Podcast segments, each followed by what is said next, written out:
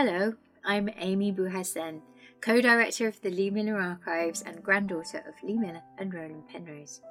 Last time on Love Letters Bound in Gold Handcuffs, Lee was nearing the end of her trip in Romania. Roland had left her early to start preparations in Paris on a touring exhibition of Picasso's amazing work, Guernica. However, international events were ratcheting up, and with Hitler's annexation of the Sudetenland, Roland's worries about Lee were reaching a fever pitch. It must have been a relief for him when Lee's next letter finally arrived. So this is typed on Lee's deep bluey-purple paper with its matching envelopes, and she's in Athens, writing to Roland in Hampstead, London, and is dated the 18th of October, 1938. Darling, bitch face here is a wreck. Boredom, change of country, a new disease and sheer lonesomeness for you, for travelling, for bad water closets and language difficulties is doing me in. The rest of Romania was pretty fancy. Harry and I adopted Lena, who went on the trip to the Bukovina with us, making the usual three to share beds and trouble. Harry was sick nearly all the time, and my cold developed into a really good bronchite, with fever which didn't stop me much, but made it very difficult to drive as I hadn't the force to turn the car at stopping speed on bad roads. It seemed to pull knives of fire through my chest. But the trip went on nonetheless gaily for 15 days, all through the Maramureș, Transylvania, etc., coupled with at least one adventure a day. And just the day, midnight, when I was saying we'd been let down in our series of adventures with angry peasants, murderous cart drivers, armed bandits, etc., we ran smack into Zigan horse thieves, mud above the battery level, and a night in the drizzling rain just a mile from our destination, a burning gas mine, albeit on the wrong road. All the chalk cliffs and mountains to the horizon lit up by the red flames in waves of light, the earth trembling with subterranean shock and mad tropical birds flying in and through the flames, the whole valley dried out like a new desert or an old planet, with weird tunnellings and craters left from explosions and efforts to control the disaster. Tremendous glowing heat from a column of flames miles high and more exciting than Vesuvius with a great billow of smoke, pools of oil and water with gas bubbling through, only waiting a shock or spark to burst into activity. Sheep and cattle installing themselves in the tropical zone for the winter, and on the hillsides far above grain and corn waving in the red light. There's no night, and the peasants round about have become in 1 year completely mad and spend the whole night on the hillsides fascinated by the flames, talk philosophy, and have nerves from the trembling and rattling of their doors and windows. They think the huge white birds are lost souls, and the ones with sense enough to leave the danger zone are drawn back again by the fascination, rather like the Pompeians on the brink of hell permanently. It's been going on for a year now, and I think it's the most exciting thing I've ever seen. I was beggared for pictures, as I only had some horrible NC film I'd picked up in a village. It should be done in coloured cinema. Incidentally, the rain and snow never fall in the burning valley, the heat keeping it at bay. I'd arranged that your wire should be sent me from Cook's by Teddy, and that he should read it, so we telephoned from every possible place to Teddy, and of course you'd sent it to the hotel, which wasn't very bright, as I left the second morning after your departure, having gotten abysmally drunk with Charlie, Agatha and Harry after your train had left. The war panic didn't impress us in the least, as neither Harry, Lena nor I were directly concerned, and anyway very busy travelling.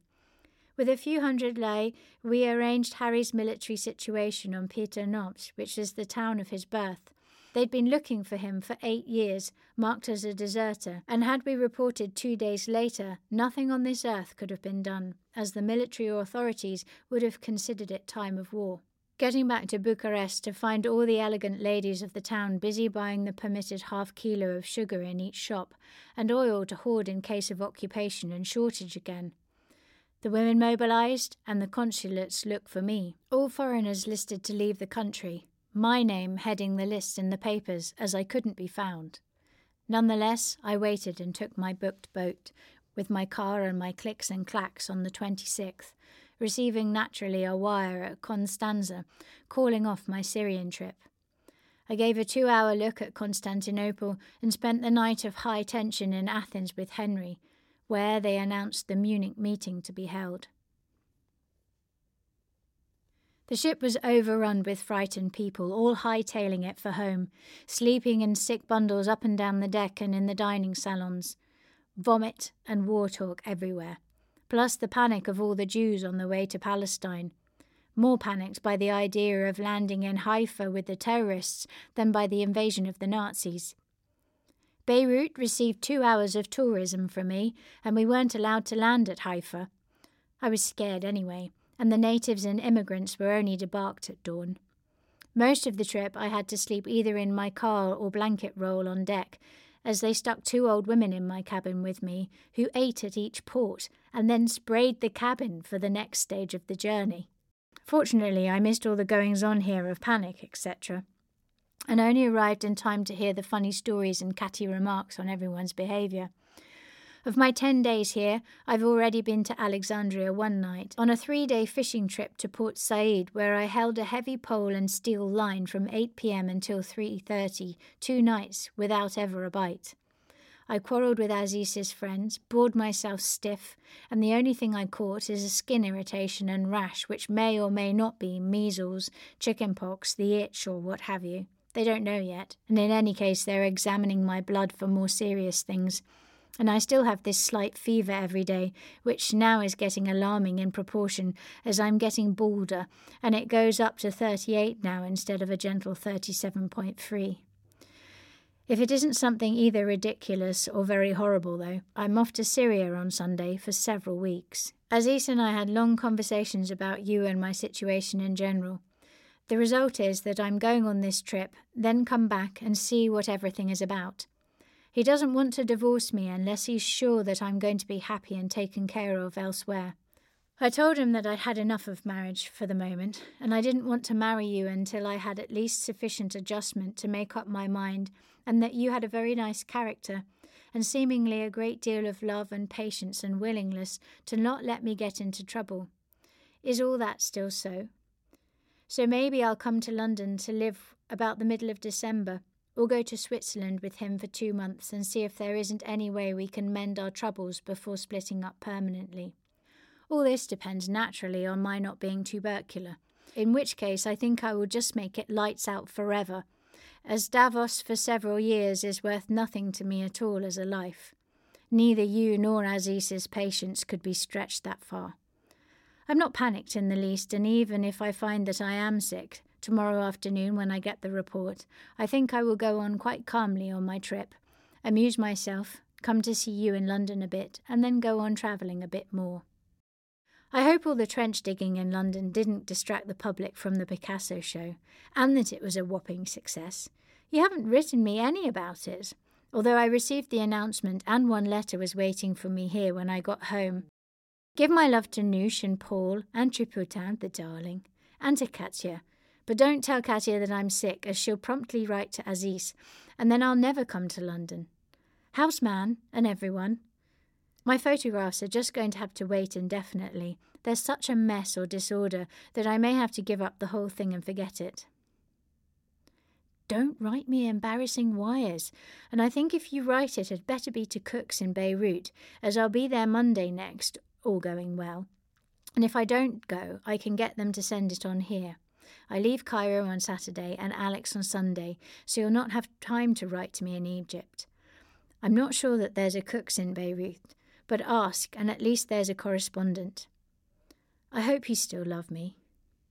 Do you? Lovely. Hampstead, 22 Oct 38. My love, I woke up this morning dreaming about you, and the dream changed strangely into reality when I came downstairs a minute later to find your letter. As a dream, it was odd too. I dreamt that we were sitting together with other people in the cafe, you very beautiful in a white silk dress with long sleeves, Suddenly the conversation was interrupted by the entry of two Romanian policemen who had come to arrest you and your white arm, with which you had been pointing at something caught in a chain. My move was immediately to offer my hand to be chained to you, and I woke up. You can psychoanalyze all that for yourself, and it will tell you much longer about my attachment to you than anything else. I have been miserable and snarling all these weeks, what with everybody full up to the ears with politics and a general depression setting in, and worst of all, only one letter from you since you were drunk. I began to feel hopeless, and in desperation sent you a cable. Darling, we must get this straight. You know I want you. My passion for you burns me and makes me miserable when you are not with me. I can't go on like this. So, calmly, I sit down and try to analyse the situation. Because, although I want you terribly, and sure now that it is not just a passing lech, it's no use breaking up your present life unless you want me just as much. So far we have only shared holidays together. I'm pretty free from complications, duties, responsibilities, and what not, but any man has to have some work which occupies his energies, and I don't yet know how far it would bore you to see me buried in by painting when you might want to be off on a trip, so it may be I wouldn't see enough of you, if you want mostly to travel. You are quite right not to want to marry again. All that is good for lawyers. The sort of marriage I believe in is one that exists without their help. And I should never attempt to force anybody to live with me by such means. You know enough of your tastes and my way of living to be able to decide. The choice, in fact, remains with you. You know what I can offer you, and what I ask you from the bottom of my heart to accept. But, darling, don't keep me in suspense forever. The news about your health alarms me. I want more news about the doctor's diagnosis. I can't really believe that your incredibly good health during the summer can lead to a disease in so short a time. Unless you have been living really up to the hilt, when I think of your late nights and cigarettes, I hope to God you are going a bit easy on that now. You must let me know the latest news. You know at any rate that I should have more than enough patience to see you cured, whatever it may be. Here there has been a slight recovery of gaiety in the last week. Paul came over alone, as Noosh is still not well. He only stayed for a few days and went back to move house. There have been a few parties, one for the opening of Maizan's new show of Chirico, and Humphrey Jennings, which terminated very late here, and then to bed with Peggy Guggenheim, a rather indifferent experience.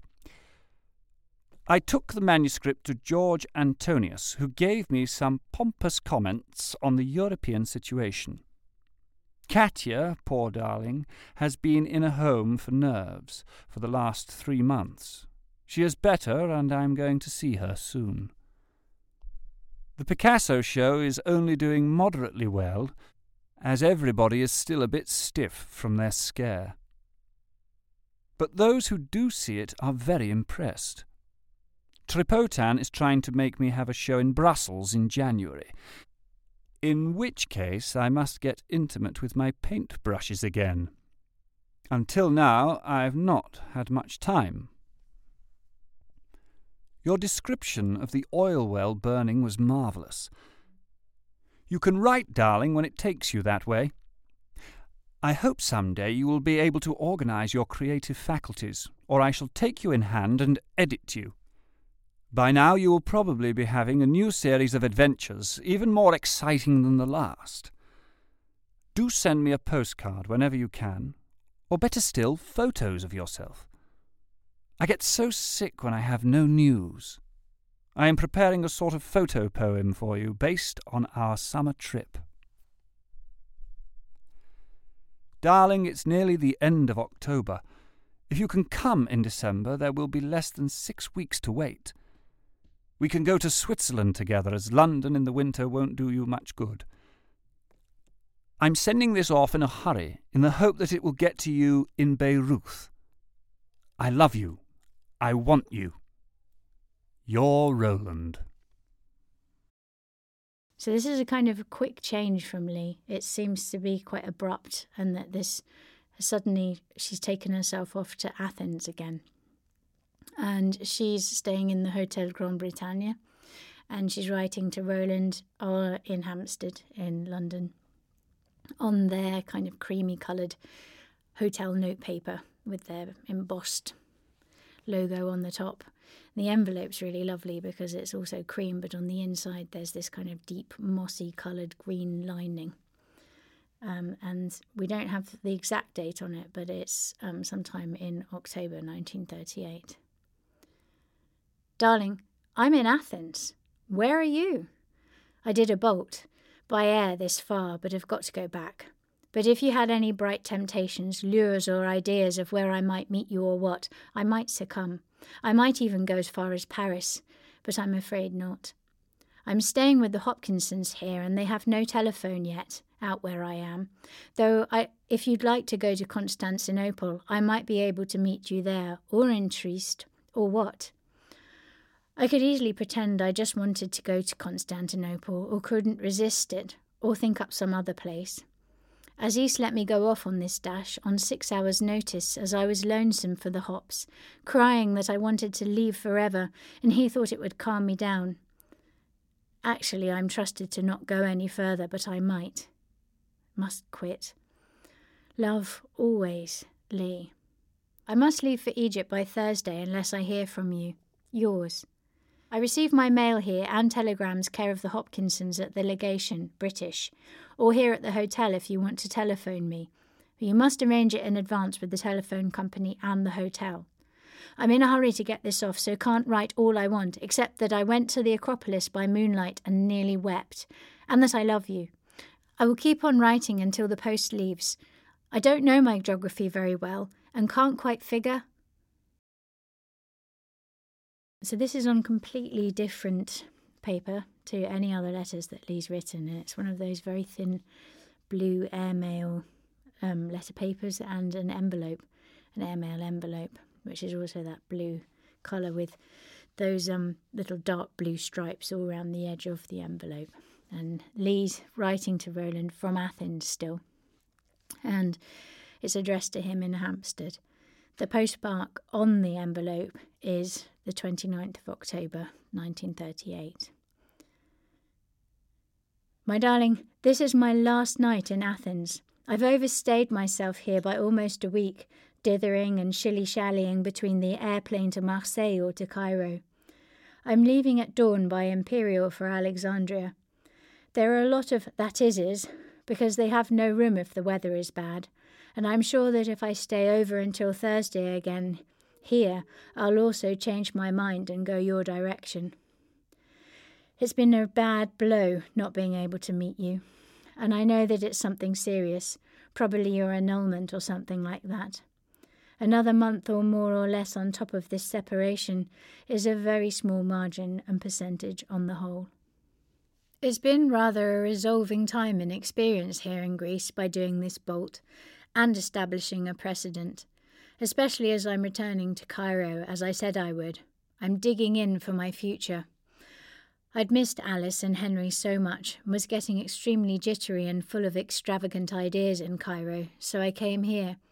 I helped them move from the Hotel Grand Britannia to this new house, which is quite some feat. We made one excursion to the ruins in Corinthia, one to a mountain with snow, Parnas, and I think the only visit to the Acropolis was by moonlight. The museum was very disappointing for large things, but if one had time, patience and warmer, stronger feet, there are soldiers' small bronzes, medallions, red and black vases that were exciting. Yesterday the storms cleared up and we managed to take our picnic lunch just on the hill next to the house, with a view of the mountains, island, sea, Athens, the Acropolis, etc. Halfway through the lunch, a Greek shepherd, complete with crook, dig, sack, and thousands of lovely willies. The ram has ears that come out of the circle of his horns. She's done a tiny little drawing on the letter here, and it's got a picture of a ram's ear with the horn around it. It's very pretty. We shared our lunch with him, and he milked us fresh sheep's milk, all frothy and lovely tasting and warm, with no goat taste at all. It was Arcadian in Attica. I've done a bit of riding around the hills here. There being no laws of trespassing, the only stops were the great cut-out through the wadis from the storm, and the Acropolis takes a different size and distance, what with the mountains changing colour.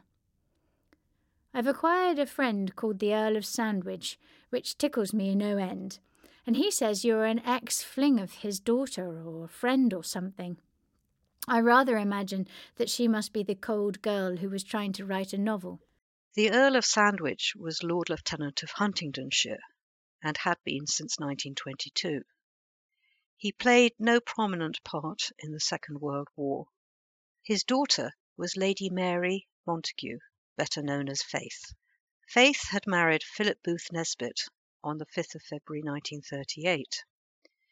The marriage, however, did not go well and was of short duration. In 1940, the couple divorced in San Francisco.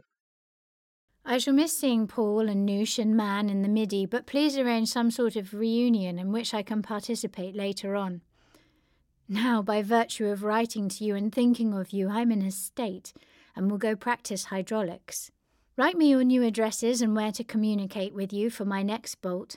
Aziz writes me that he won't be able to leave for summer, so I should probably have at least the early part in which to diddle around free. Or don't you care? Good night, sweetheart. I love you. Lee.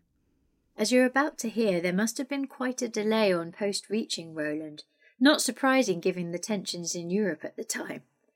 From what we can tell from his next letter, dated the 11th of November, it would seem that the last letter he had received from Lee was the one we opened the episode with. That means that Roland will have missed all the urgent requests Lee was making on her impromptu trip to Athens. By the time Roland sent this, Lee, hearing nothing from Roland, had gone back to Egypt and started her already delayed trip to Syria with Aziz. My darling Lee, I get so miserably depressed at these long silences from you.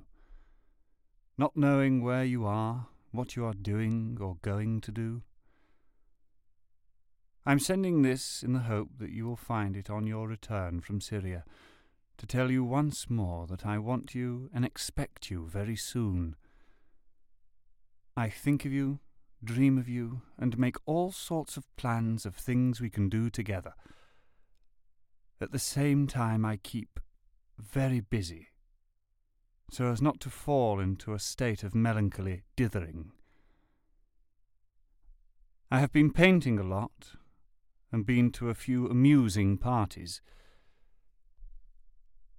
Tomorrow I am off to Paris for 4 to 5 days to stay with Paul and Noosh in their new house. What about your health? You have never written to me what the doctor said or the result of the blood test. In any case, my darling, you need me. Just so as to have someone who can mend your car when it's full of water and look after you when you are sick. The man with sewing machines from Sofia has arrived. He pedals away in my hall, making time for your return. On the whole, things are a bit better, and people coming to life again. But London is not the place to live. I want to go to America in the spring. I also think of that trip to India, which we are going to do some day.